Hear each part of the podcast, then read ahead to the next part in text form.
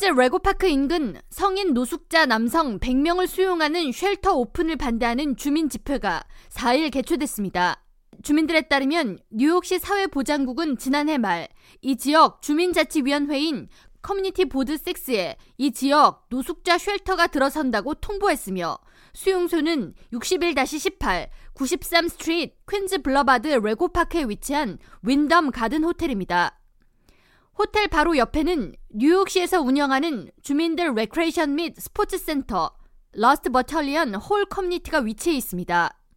이날 지역 주민 모임인 레고파크 유나이티드와 이스트 엘르머스트 코로나 얼라이언스 소속 주민 60여 명과 전 시의원이자 주 하원으로 출마 예정인 히람 몬세라트는 노숙자 수용소 선정 과정에 주민들 의견 수렴 과정이나 예고가 전혀 없었다고 항의하면서 노숙자 수용소 오픈 결정을 재고하라고 목소리를 높였습니다.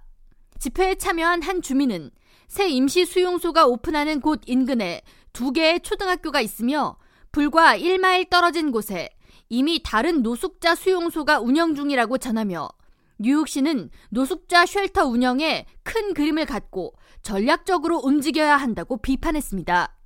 Not saying that individuals are not entitled to housing. We want them to have housing. We just want the city and the administration to be a little more strategic in how they place these these these shelters.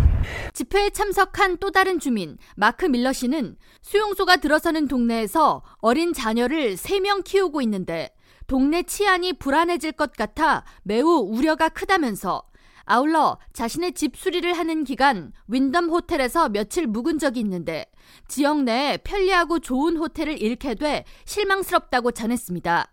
이와 같은 주민들 우려에 대해 에릭 애덤스 뉴욕시장은 이 지역 Long Island Expressway 고가 도로 밑에 이미 노숙자들이 정기적으로 모이는 문제로 여러 범죄 및 사건 사고 등이 끊임없이 발생하고 있다면서 이들을 안전하게 수용할 공간이 필요하다는 뜻을 전했습니다.